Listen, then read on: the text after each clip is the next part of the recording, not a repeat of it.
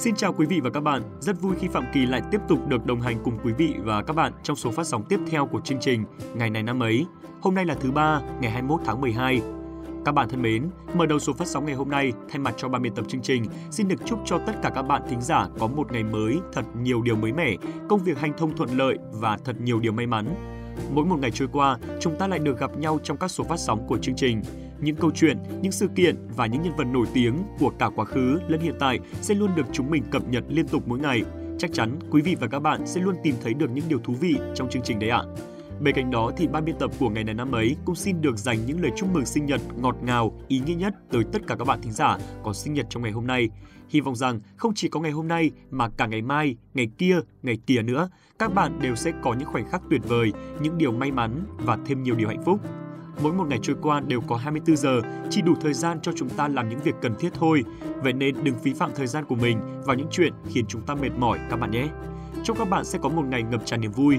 Còn bây giờ thì xin mời các bạn, chúng ta hãy cùng đến với phần nội dung chi tiết của chương trình ngày hôm nay.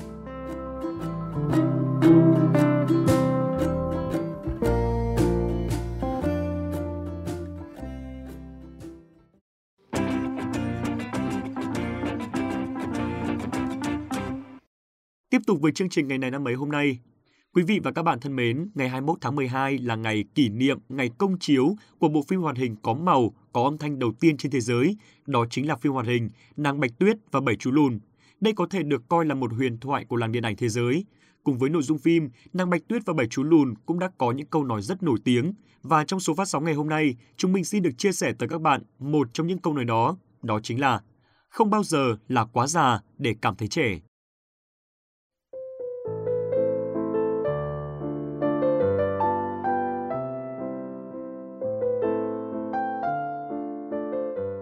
Quý vị và các bạn thân mến, trong cuộc sống, sinh, lão, bệnh, tử là một quy luật không thể chối cãi. Bất kỳ ai, bất kỳ sinh vật sống nào trên thế giới này cũng đều phải trải qua quy luật ấy. Tuy nhiên, đó chỉ là về mặt sinh học mà thôi. Quy luật sinh lão bệnh tử có thể đúng với cả tâm hồn mọi con người, nhưng mà không đúng hoàn toàn 100%. Nếu như ta luôn sống với một tâm hồn phơi phới, nhiệt huyết, dồi dào, thì ở độ tuổi nào đi chăng nữa, ta vẫn là một người trẻ trung.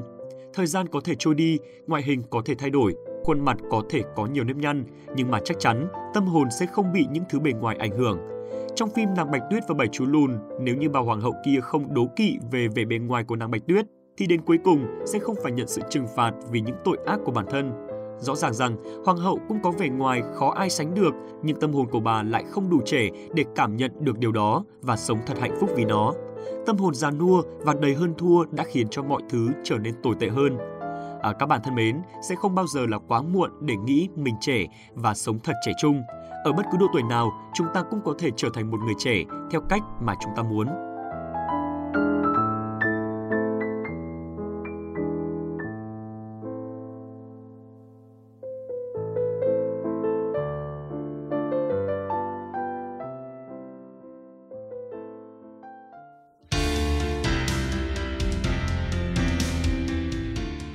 Quý vị và các bạn thân mến, đến với phần cuối và cũng là phần quan trọng nhất của chương trình ngày hôm nay, xin mời các bạn chúng ta sẽ cùng đi tìm hiểu về các sự kiện, những câu chuyện đã được diễn ra trong ngày 21 tháng 12 trong quá khứ.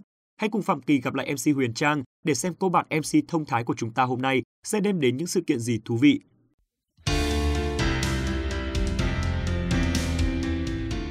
Xin chào quý vị và các bạn đang lắng nghe ngày này năm ấy. Huyền Trang rất vui khi được đồng hành cùng Phạm Kỳ để chia sẻ đến quý vị và các bạn những thông tin đã diễn ra trong ngày 21 tháng 12 của những năm về trước. Xin chào Huyền Trang và các bạn thính giả. À, hy vọng rằng những thông tin chúng ta chia sẻ ngày hôm nay sẽ nhận được sự quan tâm của tất cả mọi người. À, bây giờ thì xin mời quý vị và các bạn đến ngay với những thông tin chính.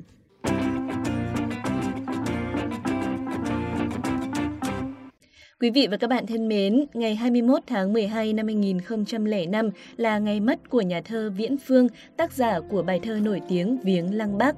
Ông có tên thật là Phan Thanh Viễn, quê gốc ở quận Tân Châu, tỉnh Châu Đốc, ngày nay là thị xã Tân Châu, tỉnh An Giang. Thuở nhỏ, ông đi học, đến khi cách mạng tháng 8 bùng nổ năm 1945, ông đến đầu quân và được xếp vào chi đội 23. Chi đội này hoạt động trên một địa bàn rộng lớn thuộc đồng bằng sông Cửu Long. Từ cảm xúc có thật trên mỗi chặng đường chiến đấu gian khổ, những bài thơ của ông đã lần lượt ra đời. Năm 1952, Nam Bộ tổ chức giải thưởng Tổng kết văn học nghệ thuật lấy tên Giải thưởng Cửu Long. Thi trường ca Chiến thắng hòa bình của ông được xếp giải nhì về thơ. Không lâu sau, Chi hội Văn nghệ Nam Bộ tổ chức đại hội, ông được bầu vào ban chấp hành. Năm 1954, cuộc kháng chiến chống Pháp kết thúc, ông được phân công về Sài Gòn hoạt động.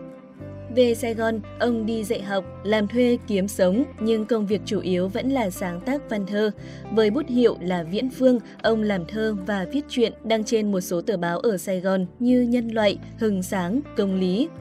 Do những bài viết có nội dung chống đối, năm 1960, ông bị nhà cầm quyền Sài Gòn bắt giam tù ở Chí Hòa. Trong tù, ông vẫn tiếp tục làm thơ. Sau khi ra tù năm 1962, ông rời Sài Gòn vào chiến trường Củ Chi, tiếp tục chiến đấu và làm thơ. Sau sự kiện ngày 30 tháng 4 năm 1975, ông liền được bầu làm chủ tịch Hội Văn nghệ Giải phóng Thành phố Hồ Chí Minh, chủ tịch Hội Liên hiệp Văn học Nghệ thuật Thành phố Hồ Chí Minh và được bầu vào ban chấp hành Hội Nhà văn Việt Nam. Ngoài bút danh Viễn Phương, ông còn lấy bút danh là Phương Viễn. Ông nổi tiếng với bài thơ Viếng Lăng Bác đã được đưa vào giảng dạy ở trường phổ thông. Ông được tặng giải thưởng nhà nước về văn học nghệ thuật năm 1995. Theo các nhà phê bình văn học, thơ Viễn Phương dễ nhớ, giàu cảm xúc nhưng không bi lụy, cường điệu nỗi đau. Thơ Viễn Phương nền nã, thì thầm, man mác, bâng khuâng, dai dứt, không cầu kỳ, kênh kiệu hay khoa ngôn. Hình ảnh nào trong đời sống, ông cũng tìm thấy chất thơ. Bài thơ Viếng Lăng Bác được viết vào tháng 4 năm 1976, một năm sau ngày thống nhất đất nước. Đó cũng là thời điểm Lăng Chủ tịch Hồ Chí Minh vừa được khánh thành. Viễn Phương là người con của đất Nam Bộ trong suốt 30 năm hoạt động và chiến đấu ở chiến trường, mong mỏi được ra thăm Lăng Bác nơi miền Bắc. Lúc này, đất nước được giải phóng, Viễn Phương mới có thể thực hiện được ước nguyện ấp ủ trong tâm khảm của mình. Vì bài thơ xuất phát từ tình cảm thực của tác giả nên lời thơ tự nhiên trong sáng, không văn vẻ ẩn dụ, không cần trải chuốt cũng vẫn ghi dấu ấn sâu đậm trong lòng người đọc.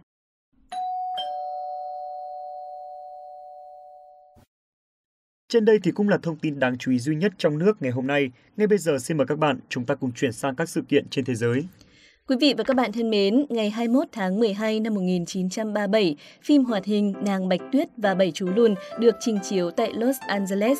Mặc dù không phải là hoạt hình điện ảnh đầu tiên được sản xuất, nhưng Nàng Bạch Tuyết và Bảy Chú Lùn là bộ phim hoạt hình có màu đầu tiên và là phim đầu tiên sử dụng âm thanh trên phim. Nàng Bạch Tuyết và Bảy Chú Lùn là bộ phim hoạt hình được chuyển thể dựa trên truyện cổ tích Bạch Tuyết của anh em nhà Grimm. Đây là bộ phim tuyệt vời về hình ảnh, âm nhạc, các nhân vật hoạt hình có tính cách rõ nét. Vào tháng 5 năm 1939, tổng doanh thu trên toàn thế giới lên đến 6,5 triệu đô la, trở thành phim có âm thanh thành công nhất mọi thời đại. Sau đó, bộ phim chỉ chịu nhường vị trí này cho phim Cuốn theo chiều gió năm 1940. Trong suốt gần một thế kỷ qua, tổng doanh thu Nàng Bạch Tuyết và Bảy Chú Lùn mang lại cho hãng Disney lên tới 416 triệu đô. Với những vật phẩm ăn theo kết hợp với những lần chiếu lại, bộ phim xứng đáng nằm trong top 10 cỗ máy kiếm tiền của Mỹ trong mọi thời đại. Nàng Bạch Tuyết và Bảy Chú Lùn là một trong số hai phim hoạt hình điện ảnh được xếp hạng vào danh sách của Viện Phim Mỹ cho 100 phim Mỹ hay nhất mọi thời đại vào năm 1997. Vào năm 1989, Nàng Bạch Tuyết và Bảy Chú Lùn được đưa vào tàng thư phim quốc gia Mỹ và được coi là có ý nghĩa quan trọng về văn hóa, lịch sử và thẩm mỹ.